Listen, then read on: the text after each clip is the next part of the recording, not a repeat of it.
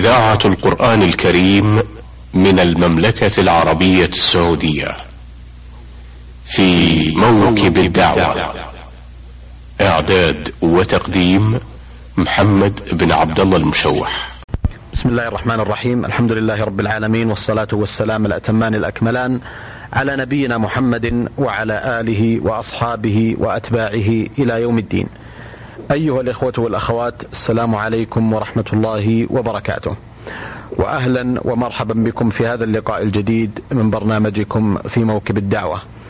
كان لنا لقاء في الأسبوع الماضي مع صاحب الفضيلة الشيخ عبد الله بن عبد الرحمن الجبرين، والذي تفضل مشكورا بالحديث عن العديد من الجوانب المهمة عن حياته الشخصية مولدا ونشأة وتعليما.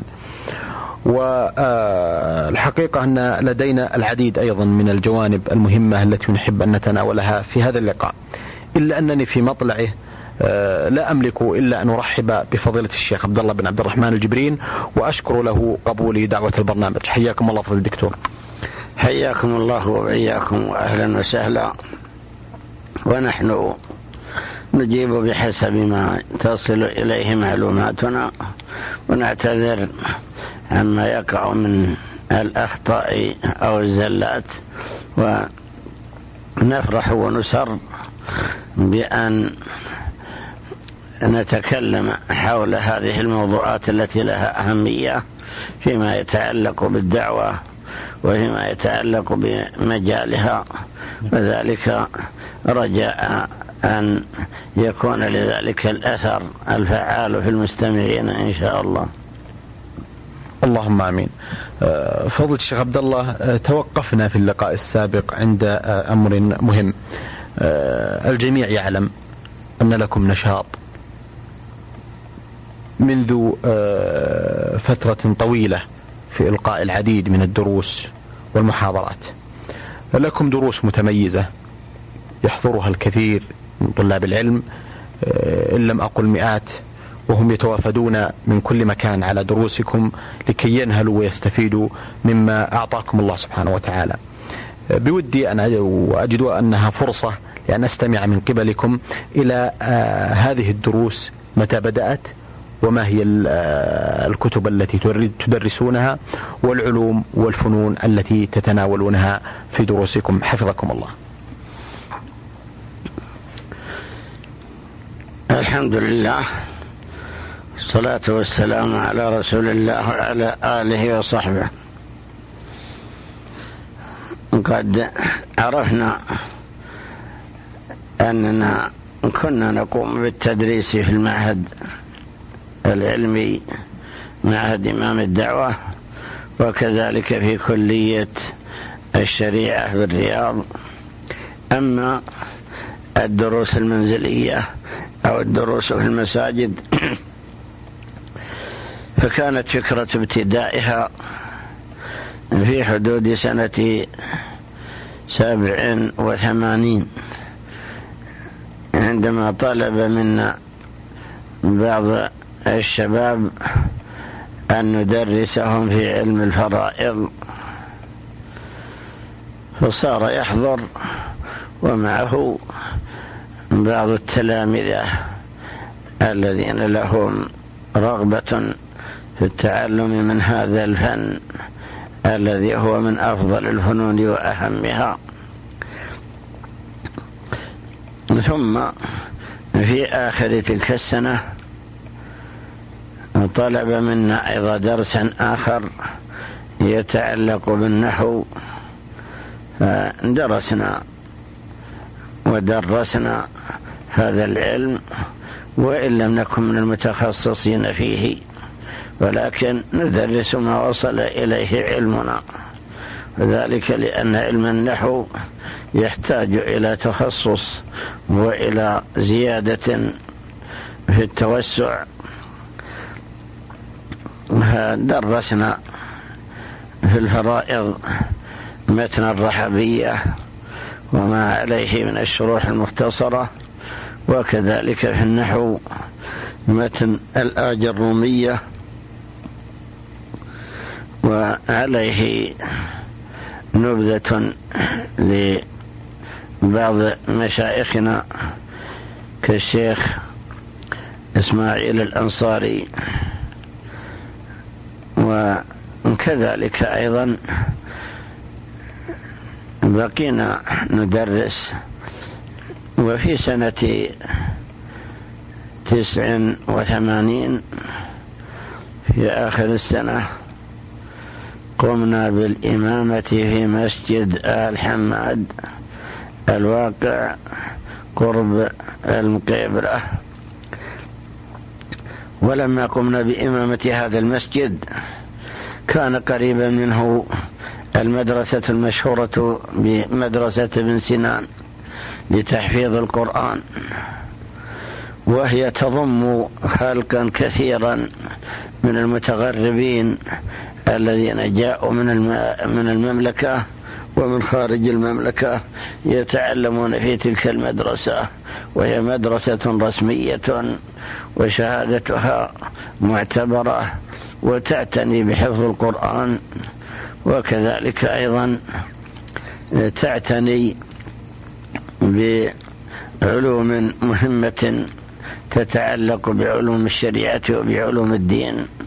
كان مديرها الذي هو محمد بن أحمد بن سنان شفاه الله، كان هو الذي يشرف عليها، وكان يحب أولئك الطلاب أن يتفوقوا وأن يستفيدوا، فرغب إلي أن أجلس لهم في المسجد، وكان مسكنهم ومستقرهم الذي استؤجر لهم قريبا أيضا من المسجد، فكان ذلك مسببا في أن رأيت منهم الرغبة، فابتدأت أجلس لهم،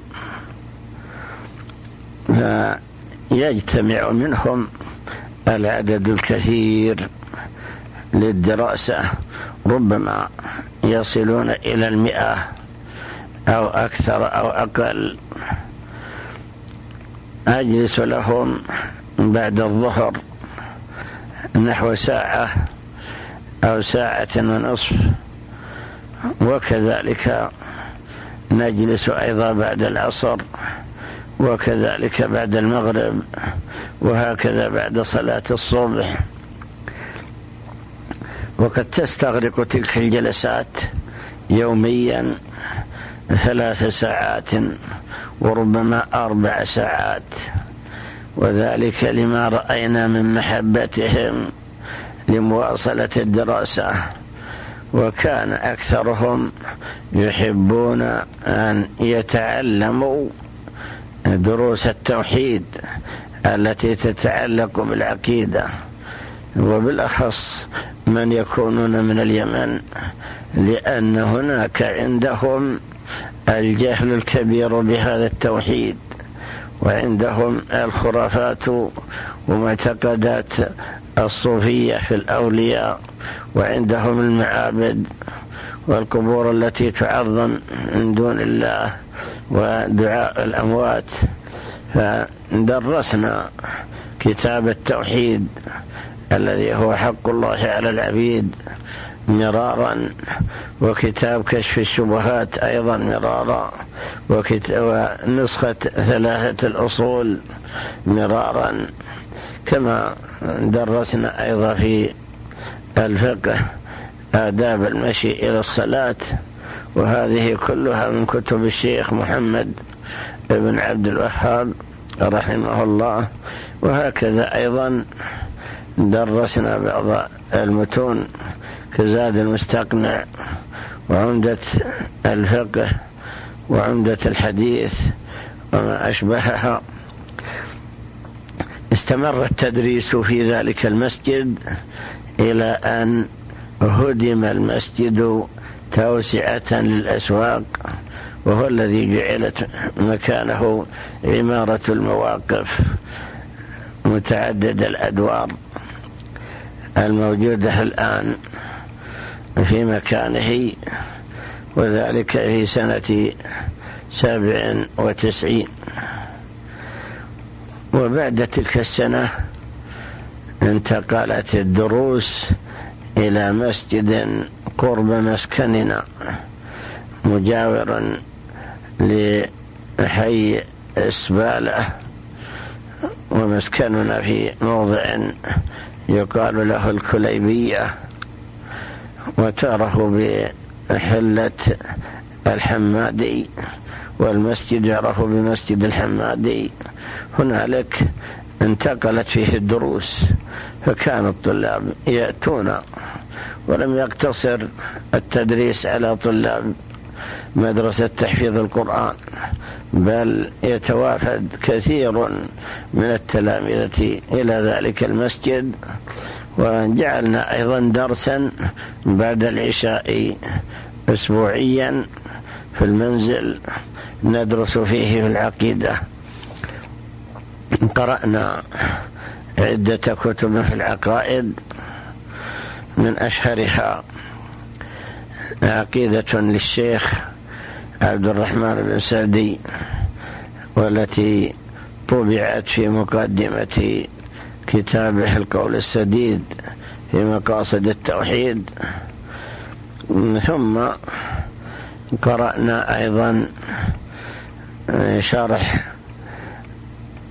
الشيخ الحافظ الحكمي رحمه الله على منظومته التي سماها سلم الوصول، والشرح معروف بمعارج القبول، ويقع في مجلدين كبيرين.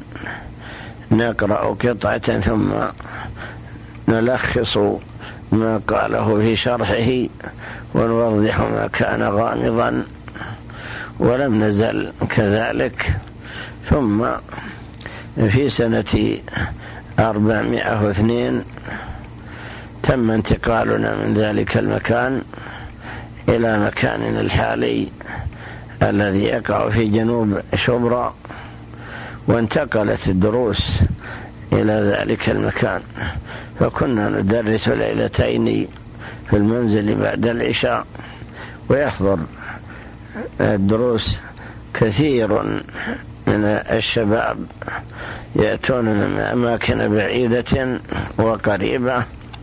واستمر العمل كذلك ولا يزال، إلا أنه انتقل بعد ثلاث سنين في المسجد المجاور ويعرف بمسجد البرغش، ثم نقلناه أيضا في مسجدين، مسجد شيخ الإسلام ابن تيمية في حي سلطانة، ومسجد الراجحي عبد الله في حي شبرا.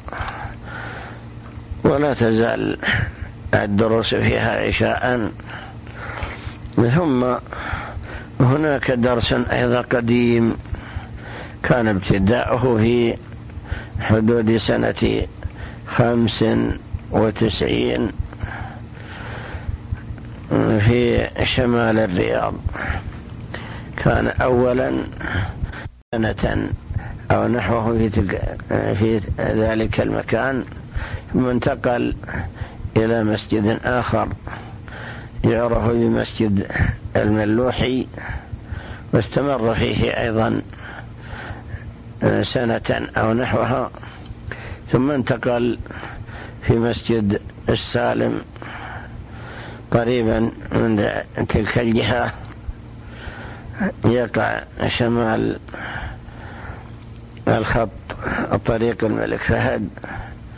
ثم انتقل أيضا في جامع الملك عبد العزيز، واستمر فيه أيضا عدة سنوات، ثم انتقل إلى جامع الملك خالد رحمه الله الذي يقع في أم الحمام، ولا يزال هنالك.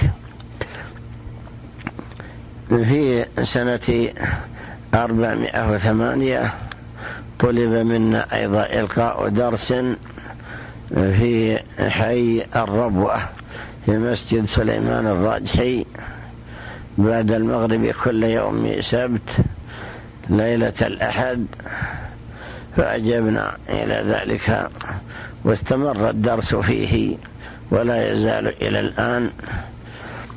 هذه الدروس. ماذا تدرسون في هذا الدرس الشيخ؟ هذه الدروس ندرس فيها غالبا الكتب التي تتعلق بالعقيدة، وكذلك أيضا كتب تتعلق بالأحكام. قرأنا في مسجد الربوة شرح الطحاوية، وسجل شرحه في تسجيلات الرأية، وشرحنا عمدة الأحكام في الحديث، وسجل الشرح أيضا هنالك وفرغه بعض الإخوة. كذلك درسنا أيضا كتاب السنة للخلال مجلدين كبيرين، وكتاب السنة لعبد الله ابن الإمام أحمد، وكذلك درسنا النحو الآجرومية وقت الأذان أو بعد الأذان، وكذلك الآن عندنا درس في كتاب العظمة لأبي الشيخ الأصبهاني لا يزال مستمرا، ودرس في الحسبة لشيخ الإسلام ابن تيمية. هذه دروس في ذلك المسجد. هناك درس أيضا قديم كان ابتداؤه في سنة إحدى وتسعين في مدرسة دار العلم الواقعة في دخنة، درس أسبوعي كان أولا لقسم يدرسون في تلك المدرسة يعرفون بالقسم الخاص للاستفادة، استمر الآن درسا أسبوعيا، إلا أنه تحول الآن إلى مسجد الشيخ محمد بن إبراهيم المجاور للمحكمة الكبرى الآن، ولا يزال، ويمكن أن ننقله إلى مسجد الراجحي الواقع في حي شبرا. هذا الدرس من أقدم الدروس، كان ابتداؤه في سنة إحدى وتسعين في صحيح البخاري. كملنا الشرح شرح البخاري، ثم ابتدأنا في مسلم وشرحناه أيضا، وك... وابتدأنا في سنن الترمذي، وقد قطعنا أكثرها ولا يزال مستمرا. كذلك أيضا هناك درس في مسجد أتيقة في مسجد الأمير عبد الله بن محمد بن عبد الرحمن آل سعود رحمه الله، المسجد المعروف، كان سبب ابتدائنا به إشارة شيخنا الشيخ عبد العزيز بن باز رحمه الله لما ذكر له أنه يصلي فيه عدد كثير، وإن كان أكثرهم من العمالة الذين يشتغلون في البيع والشراء هناك. فامتثلنا أن قمنا بهذا الدرس رجاء أن يستفيد الحاضرون، ولكن رأينا أن الرغب الرغبة منهم قليلة، وإنما يحضرون بعد الأذان، فبعد الأذان ندرس درسا مفيدا للعامة يستفيد منه العمالة، وكذلك أيضا يستفيد منه الوافدون الذين يصلون في ذلك الوقت. أما الدرس الذي بعد المغرب فلا يستفيد منه إلا الطلاب الذين يأتون لأجله والمواظبون عليه. درسنا فيه الروض المربع، ولا نزال مواصلين فيه، قد وصلنا الآن إلى باب الشركة، وكذلك درسنا ابتداء في بعض الدروس كعقيدة السفاريني والآداب للإمام البيهقي وغيرها من الدروس التي لم تستمر الدراسة فيها، ولكن يرجى أنها تتصل، ويمكن لقلة الراغبين من الحاضرين أن ننقله أيضا إلى مسجد الراجحي الواقع في شبرا حتى تتوحد هذه الدروس. رأينا أن الأغلب يفضلون ما يتعلق بالعقائد وما يتعلق بالفقه، شرحنا منار السبيل في الدرس الذي بعد المغرب بعد العشاء ليلتين في الأسبوع، واستمر الشرح فيه نحو ثلاثة عشر سنة وانتهينا منه قبل سنتين، وسجل الشرح وفرغ أكثره وطبع منه المجلد الأول، وابتدأنا بعده في كتابين في مسجد الراجحي. ابتدأنا في شرح عمدة الفقه للمقدسي رحمه الله، وفي مسجد شيخ الإسلام ابتدأنا في شرح الزركشي على مختصر الخراقي، ونقرأ معهما أيضا كتبا تتعلق بالعقائد مثل كتاب التوحيد الذي هو حق الله على العبيد، كملناه مرة أو مرتين، ومسائل الجاهلية للشيخ محمد بن عبدالوهاب رحمه الله.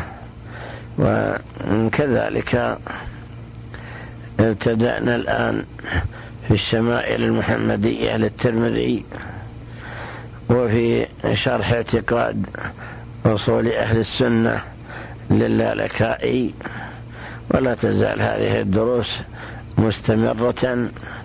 وكذلك في مسجد أم الحمام الذي هو مسجد الملك خالد كنا واصلين الدراسة فيه في الروض المربع،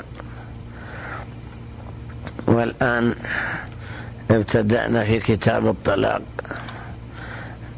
لأنه درس قديم، ونقرأ معه أيضا في شيء من كتب العقائد كالوصية الكبرى لشيخ الإسلام قد أكملناها، ونقرأ الآن في آخر صحيح البخاري كتاب التوحيد، ولا نزال واصلين فيه.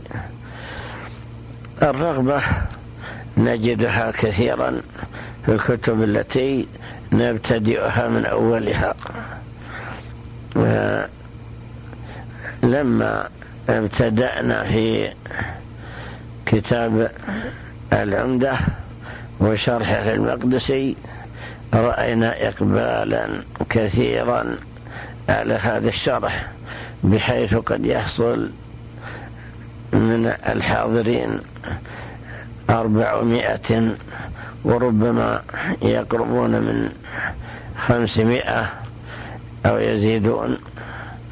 وكذلك لما ابتدأنا في شرح الزركشي يحضره أيضا عدد قد يقربون من المئتين، وهكذا الذين يحضرون الدروس الابتدائية. عندنا أيضا دروس صباحية كان ابتداؤها في المسجد الذي في حي حلة آل حماد قديما يوم الخميس صباحا ويوم الجمعة، ولا تزال مستمرة، ونقرأ فيها عددا كثيرا من الكتب ربما في بعض الأيام نقرأ عشرة فنون وأغلبها تتعلق بالتوحيد، مثل كتاب التوحيد وكتاب العقيدة الواسطية وكذلك كتب الحديث. نرى أيضا محبة وإقبالا عليها، نقرأ في صحيح البخاري درسا أسبوعيا، وكذلك في صحيح مسلم، وهكذا في سنن الدارمي وفي سنن النسائي، السنن الكبرى وسنن أبي داود وموطأ الإمام مالك، وفي الشروح أيضا مثل شرح السنة للبغوي، وكذلك سبل السلام شرح بلوغ المرام، ونقرأ أيضا في كتاب ابن رشد بداية المجتهد، وكذلك درس أسبوعيا أيضا في النحو في ألفية ابن مالك، بعد أن كملنا الآجرومية ومتن الرحبية في الفرائض، وهكذا درس الجمعة ودرس الخميس الصباحي مستمر نحو تسع وعشرين سنة، يحضره عدد كثير قد يزيدون على الخمسين أو يقربون من الستين ولا يزالون مواصلين في.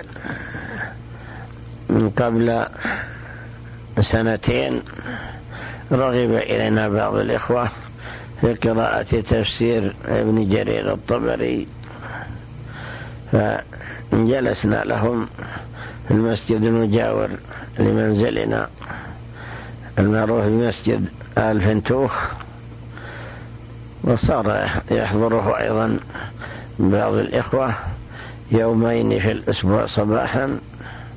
استمر الدرس ووصلنا الآن إلى وسط سورة النساء في تفسير الطبري، ثم رغب إلينا بعض الإخوة في دروس أخرى فكملوا علينا عمدة الأحكام في الحديث، وقرأ آخر عمدة الفقه إلى نحو نصفها أو ثلثيها، وثلاثة الأصول قرأنا نحو ثلثها.